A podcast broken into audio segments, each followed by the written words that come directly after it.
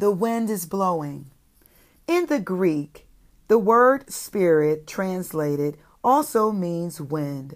As the wind seemingly blows where it wills, so the Holy Spirit's sovereignty works. Have you ever gone outside on a windy day and closed your eyes? You can feel the sharpness of the wind greet your face and hear it whistle.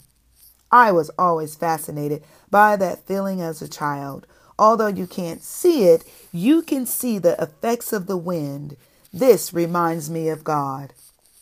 John 3 8 reads, The wind blows where it wishes, and you hear the sound of it, but cannot tell where it comes from and where it goes. So is everyone who is born of the Spirit.